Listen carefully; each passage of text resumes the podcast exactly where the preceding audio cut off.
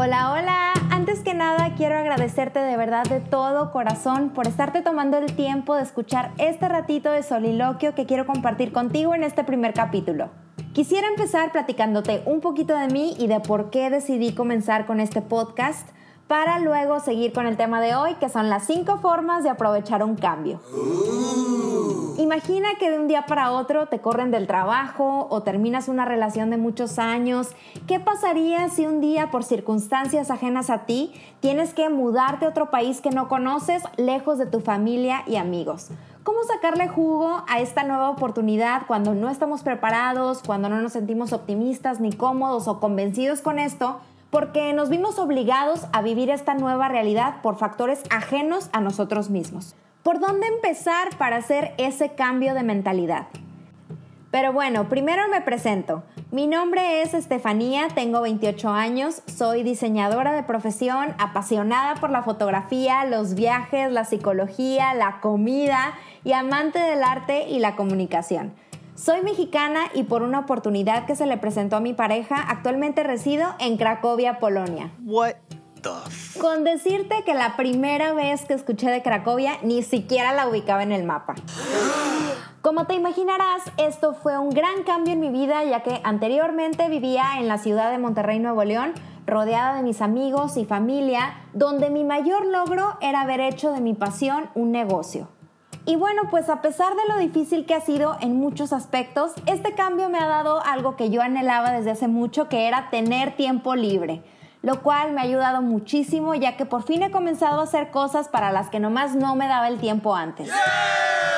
Y una de esas cosas era precisamente crear un canal de comunicación con el que me sintiera cómoda. Yo admiro de verdad muchísimo a las personas que pueden hablarle a la cámara como si nada, con esa seguridad y naturalidad, pero aunque a mí me encanta hablar, que seguro te darás cuenta, frente a la cámara nomás no se me da. Así que cuando descubrí este formato de los podcasts, no quise dejar de intentarlo.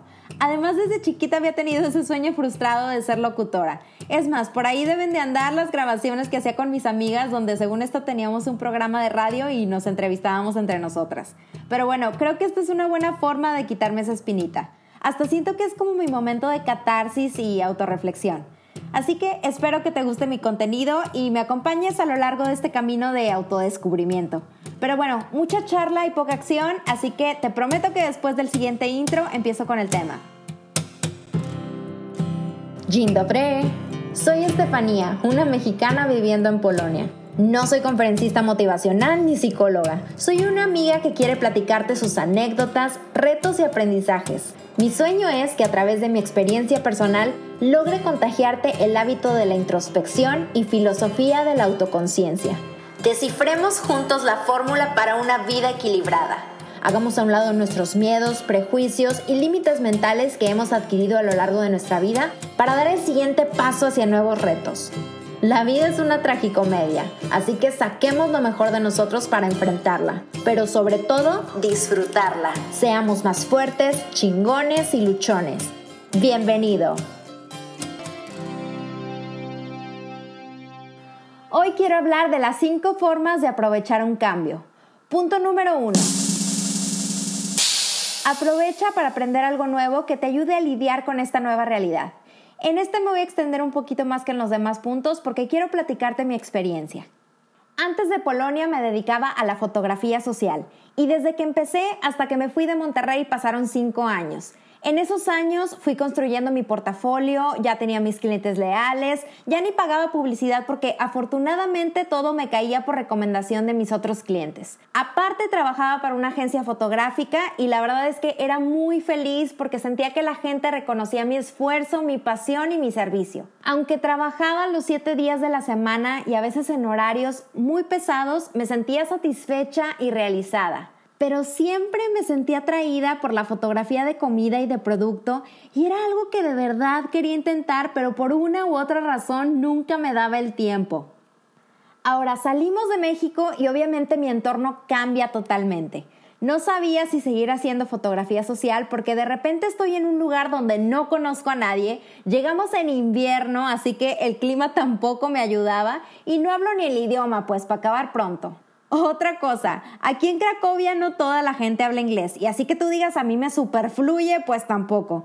Y para dedicarte a la fotografía social, pues hay que sentirse cómodo comunicándose. Así que decidí salirme de la caja y ver este cambio como una oportunidad para empezar mi portafolio de fotografía de alimentos. ¡Por fin! La verdad es que empecé haciendo las fotos en mi casa con la luz de la ventana y sin meterle mucha producción, así que no esperaba tampoco que salieran las super fotografías de revista. Pero bueno, el caso es que me puse a ver tutoriales y empaparme de toda la técnica posible y empecé a armar mi portafolio. En 7 horas, sin descanso, logré hacer unas 70 fotos, de las cuales terminé usando solo como 10.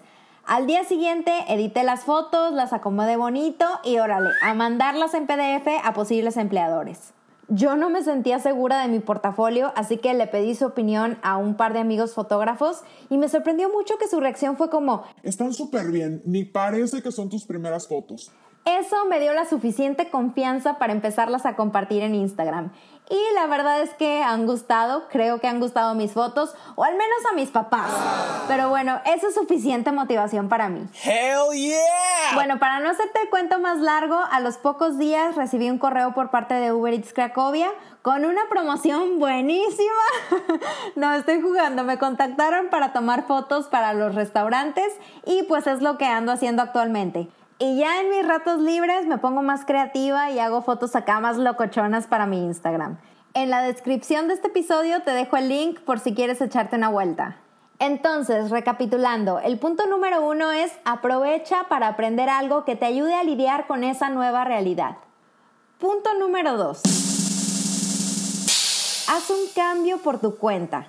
Ahí te va. Hay muchos cambios que se dan de manera inesperada por factores externos a nosotros. Son este tipo de cambios a los que me estoy refiriendo en este capítulo.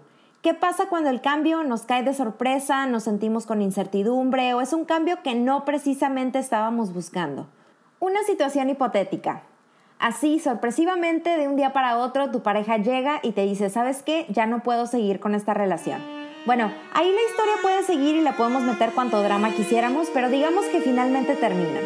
Ese es un cambio que probablemente tú no estabas de acuerdo, pero es un factor externo que no puedes controlar, que llega a modificar tu realidad y hay que tomarlo y aceptarlo de una forma madura y sana.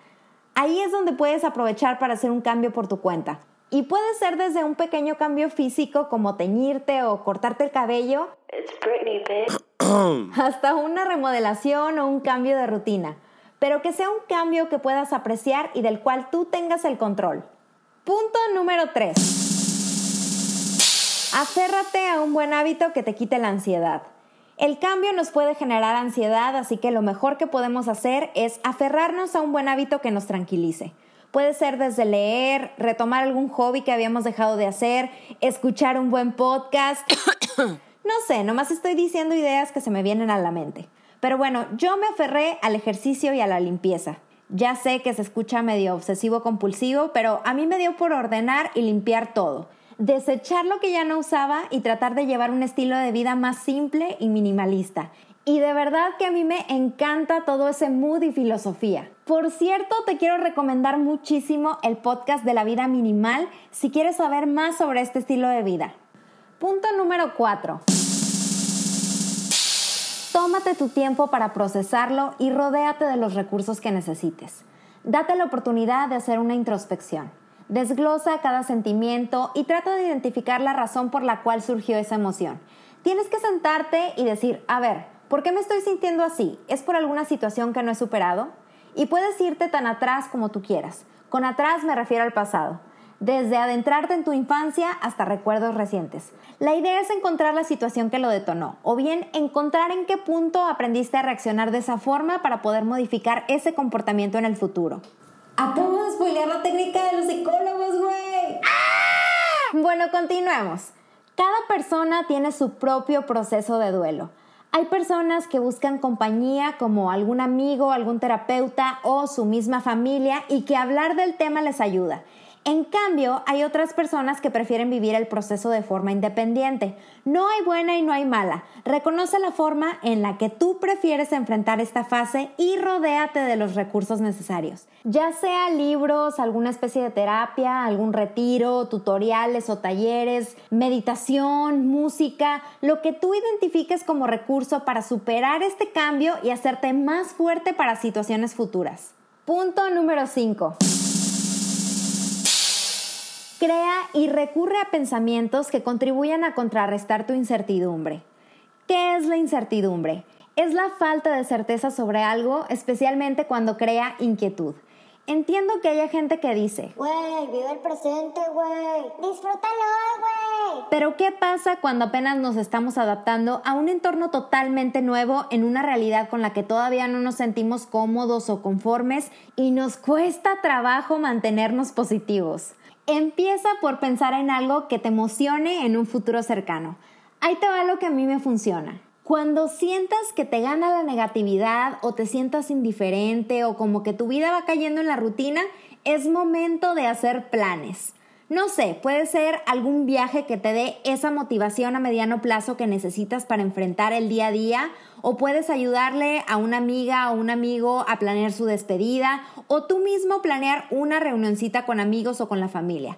Enfócate en eso que sí puedes planear. Y no digo que te enfoques tanto en el plan o en los detalles técnicos, sino que te enfoques en la emoción, en el sentimiento positivo que te provoca el pensar en ese día. Aclaro, porque luego capaz que te doy mala idea y se te ocurre planear la boda de tu tía y terminas con más estrés del que tenías. Entonces, no va por ahí. Planea algo bonito que no te genere estrés. Y bueno, un puntito extra que dejo al final, pero que creo que es clave para aprovechar un cambio. Punto número 6. Sé paciente. De que te vas a adaptar, te vas a adaptar. Así somos los seres humanos. Es nuestro instinto de supervivencia. Así que ten paciencia y deja que tu cuerpo, tu mente y tu espíritu vayan dando de sí hacia el cambio.